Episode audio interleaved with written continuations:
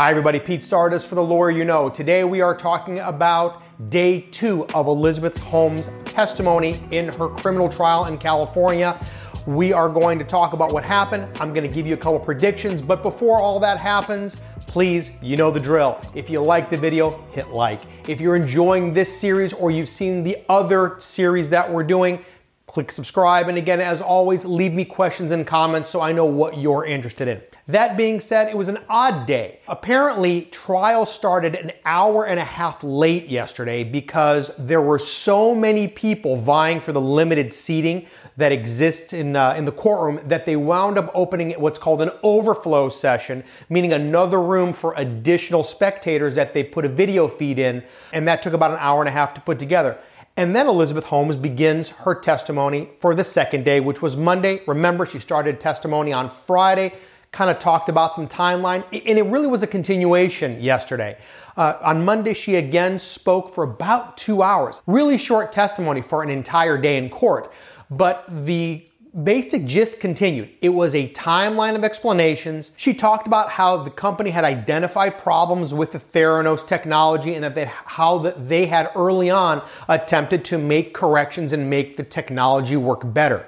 She also testified that it was her understanding from talking to the people that were closest to her and that were the people responsible for the labs and the science behind the Edison machine that the machine was working fine. Her defense lawyers showed her some emails uh, with some correspondence from other people saying, you know, positive, rosy things. Things are coming along fine, kind of stuff.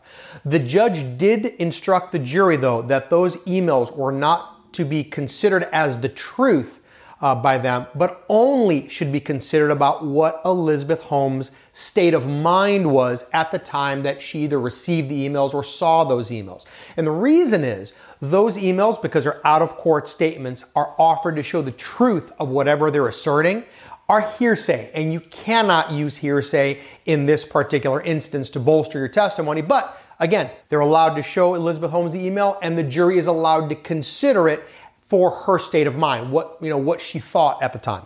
One of the things that I thought was interesting was that Elizabeth Holmes was making eye contact with the jurors and at the time she's making eye contact with them, she's talking about how she's blaming the scientists and doctors and people in charge about the shortcomings within the Edison machine and the various iterations of the technology that Theranos was developing.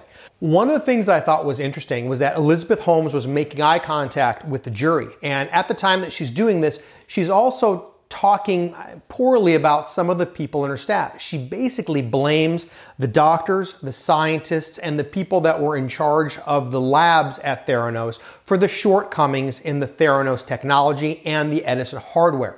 She basically said that it was her understanding that these folks were working on you know, getting the bugs out and that the representations they were making to her, again, in emails and, and verbally, were that you know we're making good strides on making the technology do what we need it to do.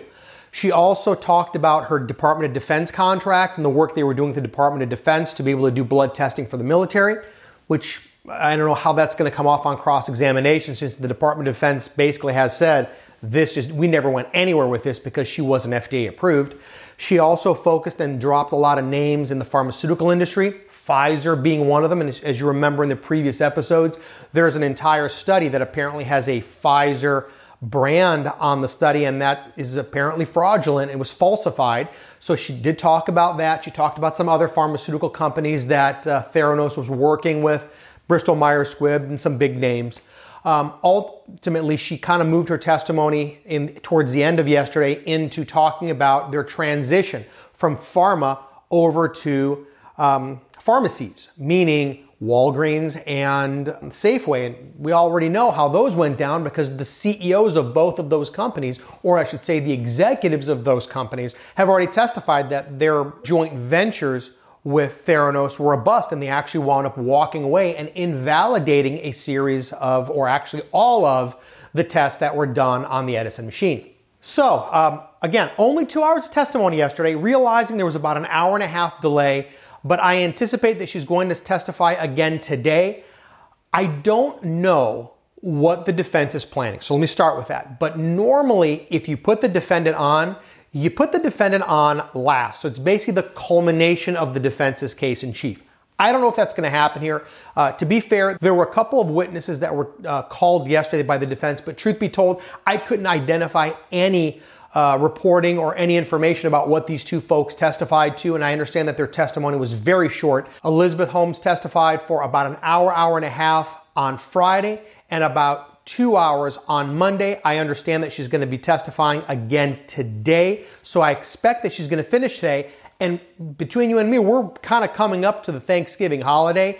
I don't know if the court's going to hold um, any court on Wednesday. Normally, the day before Thanksgiving, Thanksgiving, and the day after are court holidays, so you don't normally see testimony, but we'll see what the judge does because, again, one of the things that I did read uh, in the uh, in the minutes was the judge is upset again. Apparently, the volume of the typing for all the press and media outlets that are inside the courtroom is getting annoying again. So the judge had to stop and tell them, look, y'all can't just type like this. You know, we can't hear what's going on. I, I, can't imagine what it must sound like in that courtroom for the judge to stop the entire trial to talk about the volume of the typing. So imagine every seat must have a, a laptop in it and everybody's just typing furiously. That being said, again, if you like the uh, episode, give me a thumbs up. If you're liking the series, please hit subscribe and I'll keep you posted as we find out more information as Elizabeth Holmes' testimony comes to an end. It's going to be interesting because the next video we do is probably going to contain the cross examination from the government,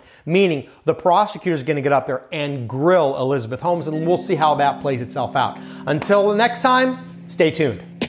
Thanks for watching this episode of The Lawyer You Know. If you like this content, please share it with your friends. Make sure you subscribe to our page and like our videos. If you want some interaction, get in the comments and we'll be sure to get back to you. If you want to know any more information about our firm or this page, you can find out in the description or visit tragoslaw.com. We post multiple times throughout the week, so make sure you hit that bell so you can get the notification and not miss out on the next episode.